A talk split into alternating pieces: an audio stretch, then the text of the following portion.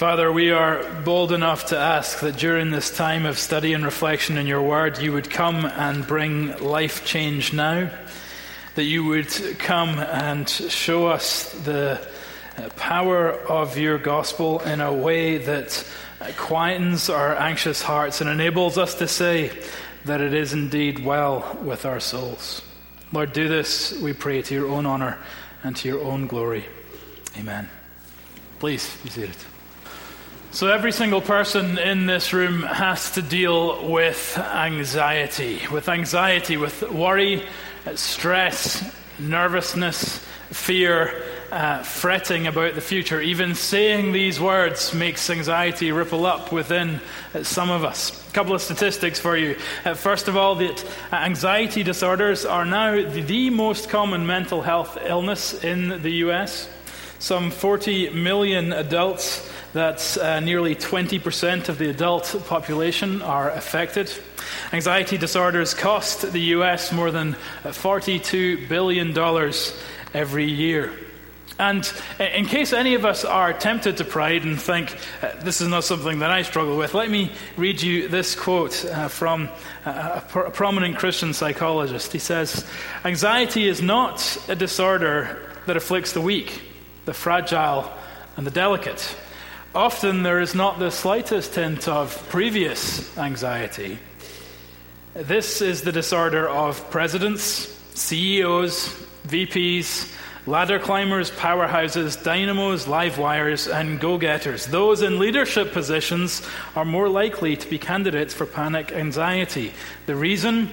Anxiety is a disease of stress. And as such, anxiety is a disease of DC dare I say. Such an important topic. We're going to spend two weeks looking at this theme. Uh, this week, we're going to ask three questions. First of all, what is anxiety? Secondly, what is peace? And thirdly, why should we have it? Have peace, not anxiety. What is anxiety? What is peace? Why should we have peace? Then, next week, we're going to dive deeper into this text to look at half a dozen or so principles that help us in our pursuit of peace. So, uh, let's start this week uh, setting the table uh, for all that will come. First of all, then, let's ask what is anxiety? What does it mean to be anxious? Let's dive in and look at the text together in verse 6, where we read, Do not be anxious about anything. Do not be anxious about anything. Now, uh, the Bible, the New Testament, was written in Greek, and the Greek word for anxious is very interesting here because uh, literally what this word means is to be divided into parts to go to pieces because you're being pulled in different directions. And isn't that what anxiety feels like? Like you are being pulled apart, like you are going to pieces as you reflect upon all the different directions that you somehow need to manage. Such an appropriate term for us today because so many of us are pulled in far too many different directions. It's a debatable point, but we could well argue that uh, the stress of every culture has been magnified in our culture today. Let me uh, give three reasons why this might be the case. First of all, just the professional environment that we have. We live in a day and an age and in a country and in a city where we have horrendous commutes. DC is second longest commute uh, in the nation. Uh, not just this, but we also invest a huge amount of our uh, identity in our vocation. Our culture is not a culture that finds worth and meaning and intelligibility as much in, in family as previous generations did, but more so in vocational achievements and success in doing a good job. This is why the second question you ask is well, one, what is your name? Two, what is it that you do? Uh, we are a, a culture that, that idolizes work. Thirdly, it's a professional environment that's increasingly insecure. So we're working longer and longer hours, uh, sometimes for less and less pay, but always for less uh, security than in previous times. Secondly, our culture is particularly prone to stress, not just because of the professional environment, but because of uh, technological advances. Now, these are, are great things, of course, but they come with a downside. Uh, first of all, it, you know, it just um, uh, increases the amount of time that we're able to work. We can work from anywhere, which means we work from everywhere. How often is it that you find yourself checking your email uh, right before you go to bed or first thing in the morning? Why do we do that? If it's an emergency, no one emails you, okay? They'll call you if it's really something you need to know now, but there's this sense of uh, sort of a peace that comes with knowing there's nothing in the inbox you haven't checked on already. At the same time as it increases the amount we work, uh, technology decreases the amount of, of true rest that we get. Times when we could be giving our minds some, some free space is now filled with technology. I read a stat this week that the average American in their lifetime will watch nine years of television. Nine years of TV. Now, TV is great, you should watch some TV, but nine years? Come on, we have surely better things to do with our lives. And yet, so often at the end of a long, tiring day, we find ourselves vegging, not really recovering in front of the TV professional environment, technological advances, and then lastly, uh, what I would call in our day uh, the tyranny of opportunity. The tyranny of opportunity. Let me illustrate this with what we do to our poor children. First of all, the strong emphasis upon academics, which of course is a good thing. But now we have classes for advanced students and we have makeup classes for students who aren't doing so well. And along with their academics, we expect them to play an instrument and we expect them to do performances and recitals. And we also expect them to learn a language because that's good for you and your development and it broadens your horizons. And we also expect you to play a sport, local or travel, depending on you know how it goes. And we also expect you to be involved in some sort of educational group like, you know, the Scouts or Awanas or something. And by the way, we also want you to come to church and be involved in everything that goes on here. Where's the space to go climb a tree? You know? We put undue and incredible stress and expectation upon our children and upon ourselves in this culture. The tyranny of opportunity. We can do anything, and so we make ourselves do everything.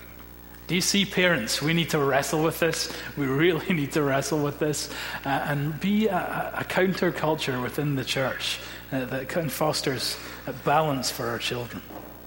The point for the time being, though, is that uh, modern life, uh, contemporary culture, is stretching us beyond our limits.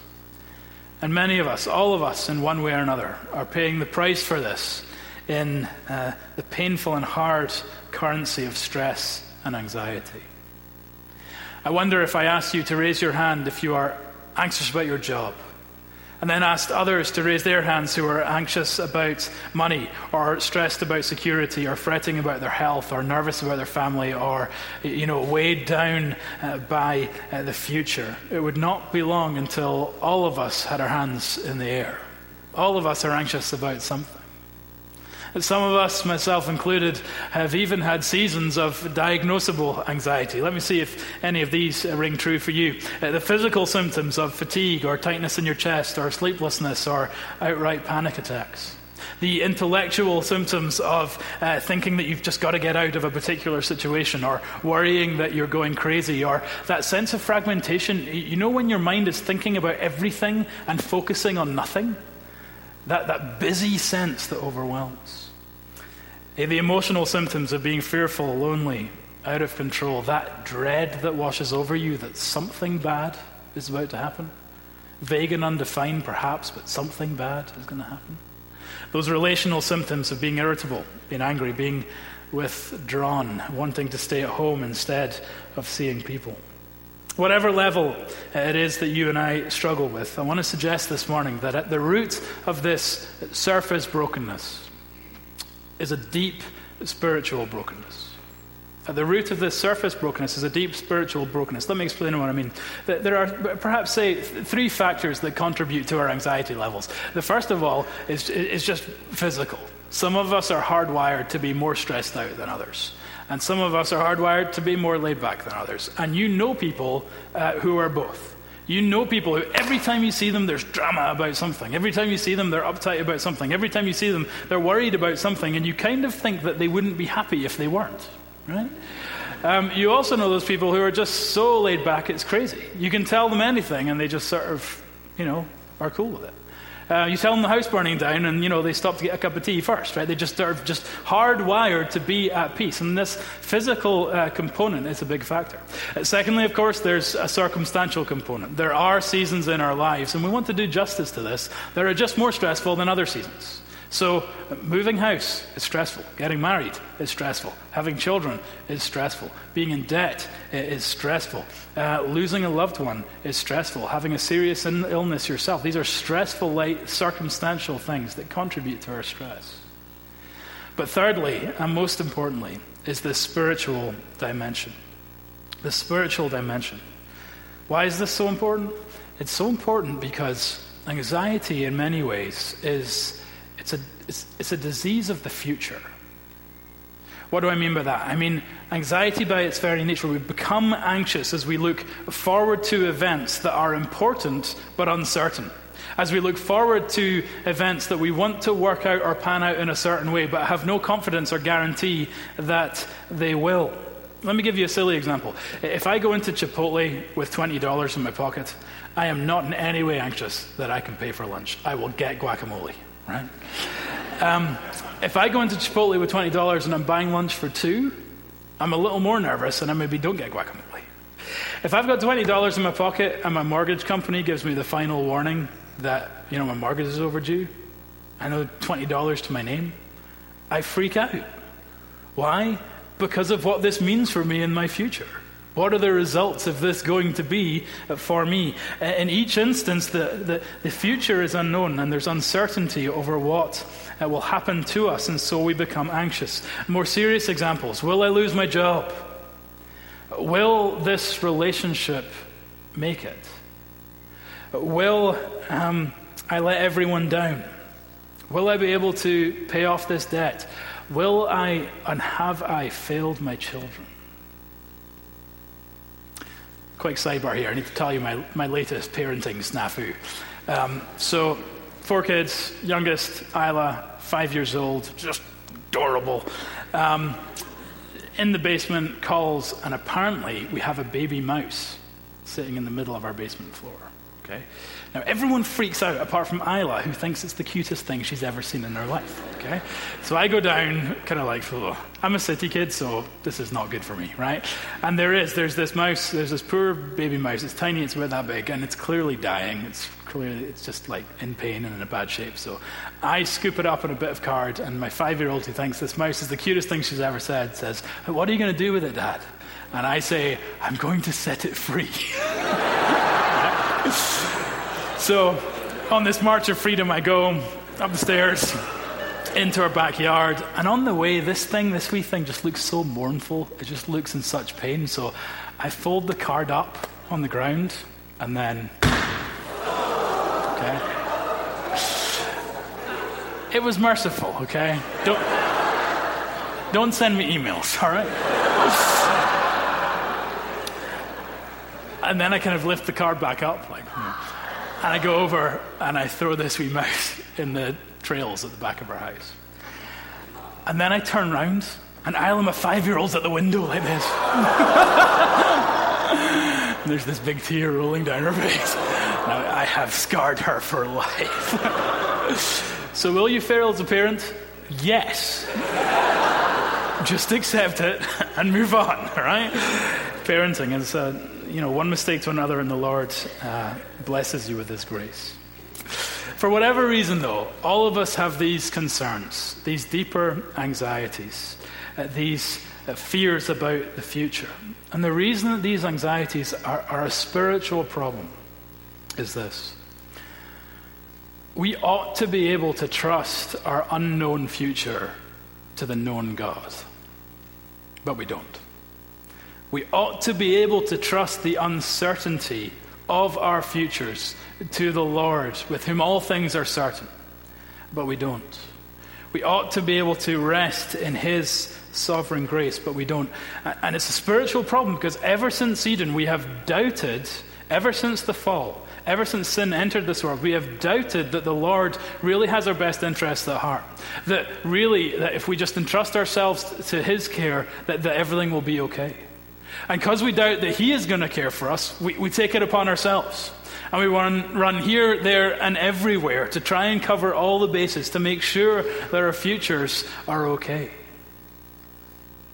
We should trust the Lord, but we don't. And the process tears us apart. We go to pieces, as Philippians says, as we are pulled in so many different directions. Anxiety, then, falling apart as we're pulled in different directions because we don't trust the Lord for our futures. Now, our passage is very interesting because what it does is it doesn't just come to us and say, don't worry, right? Because saying that is, it just doesn't work. You ever been really stressed about something and someone says, oh, don't worry? It's like telling paint not to dry. It's not a thing that can be done. You can't just remove a certain set of behavior. Rather, what our passage encourages us to do is replace our anxieties with something else. Replace these fears with something else, and that something else is uh, peace. So let's look together what is peace. We see it listed there in verse 7. We read, The peace of God, which surpasses all understanding, will guard your hearts and your minds in Christ Jesus. This is great. We saw that, that anxious is the, the Greek word that means to, to fall apart, to come into pieces. Well, the, the, the Greek word here for peace is a word that literally means to be joined back together. We're anxious as we fall apart, and we're encouraged to pursue peace by being brought back together. We are tied together into a whole, the wholeness that results when all the essential parts are, are joined back together. It's the Greek equivalent of the Hebrew word shalom, which you may have heard, meaning wholeness, meaning peace. When I was in high school, I had a guitar. And I'm looking at Derek's new guitar. I'm not going to act this out, don't worry. Um, I had a guitar and I broke it, right? I snapped the head clean off, right? Right across the neck. Just. Um, how I did it will be another illustration, okay?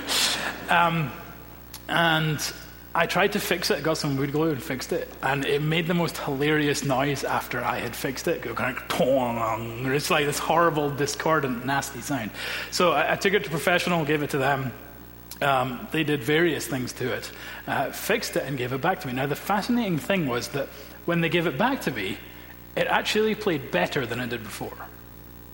Why? Because not only did they fix it, but they gave it an overhaul. They, uh, you know, fiddled with the action and made it all smooth. And, and it, was, it was a better experience uh, to play that guitar after it had been fixed. And, and in the same way, this is what the Lord is saying to us. He's saying, You've pursued a thousand things and been pulled in a thousand directions, and you've fallen into many different parts. But I am now at work like a skilled craftsman to bring these parts together so that the song of your life will actually be better than it was before. So that these pieces will be brought into a cohesive whole, uh, that you will be uh, at peace, that you will have uh, no anxiety, instead, at peace. Now, this is really important that the Lord wants us to have this peace in our experience here today. I think for a long time I hadn't understood or you know, hadn't, hadn't realized that the, the Bible talks about two different kinds of peace. On the one hand, it talks about peace with God, but on the other hand, it talks about the peace of God. So, the peace with God is the great idea we get in like Romans 5:1. Therefore, since we have been justified by faith, we have peace with God.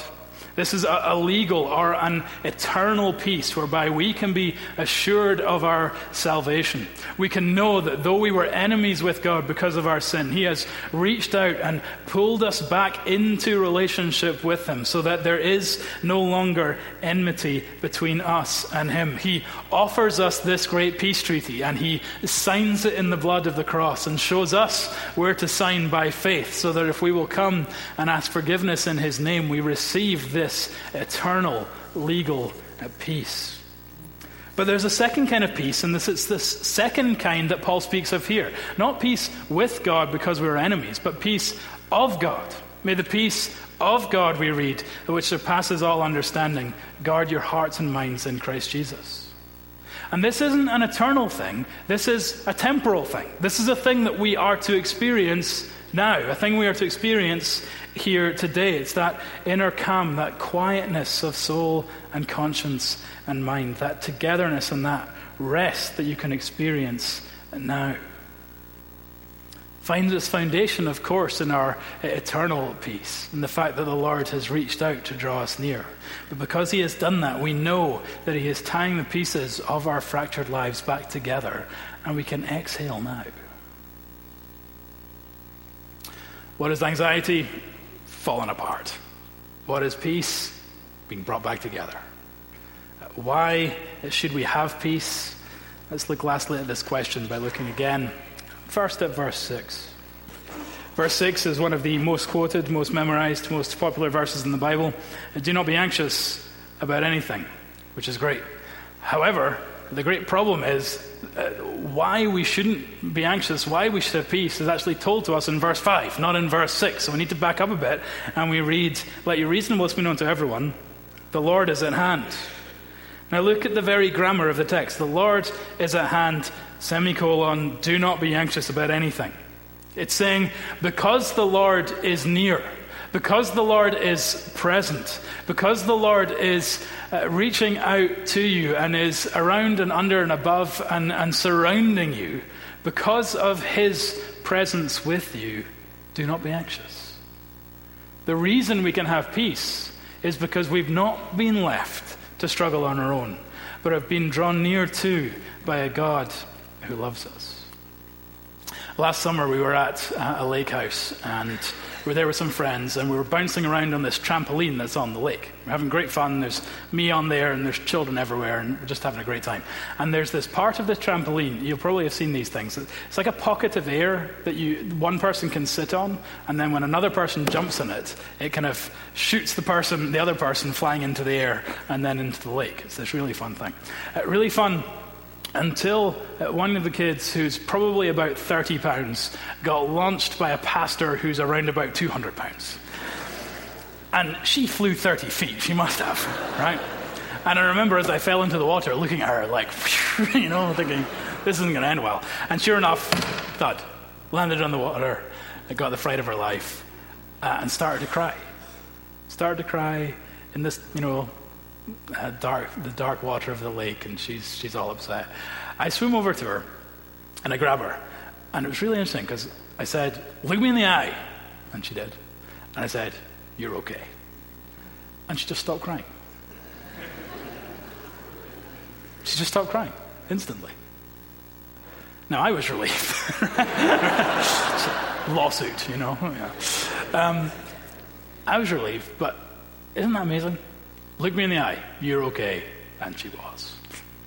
Why? Because as a child, she doesn't need to fear being in the dark waters when someone else has got her. And the Lord is saying, I'm near. And I understand you might be physically predisposed to struggling with anxiety. And I understand that you might be in some terrible circumstances just now. But you need to understand that I am near. That in the midst of this dark water, my arms are around you. Look me in the eye. You're okay. You're okay. We can rest because we can trust our unknown future to the arms of a known God. Trust our unknown future in the arms of a known God. Let me close uh, with this story. Uh, my grandmother was a child during World War II. And she lived in London, and as many of you will know, that city was uh, just decimated by, by German bombers. In one eight month period, the, the famous Blitz, some one million German uh, English homes were destroyed, some, and uh, upward of 20,000 civilian lives uh, were lost. and she told me one time, I really remember this conversation, she told me that, that, that once the war was over, it took her a long time not to get anxious and fearful when she heard a plane go overhead. That the peace treaties had been signed, that the conflict was done, and yet she was still fearful. And so many of us live our Christian lives like this. The treaty's been signed. We're safe in the arms of an all sufficient, always faithful, ever present God, and yet we're fearful when the planes circle above us. And this passage calls us to realize whatever our struggle and anxiety, whatever, whatever level it is at, that the Lord is near.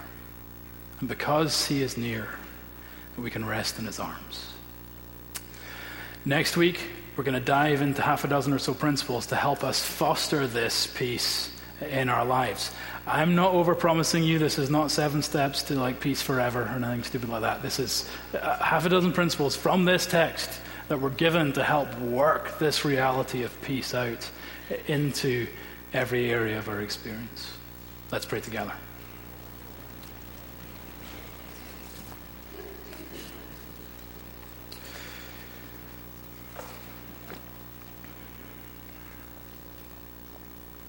Father, we recognize that we are an anxious people.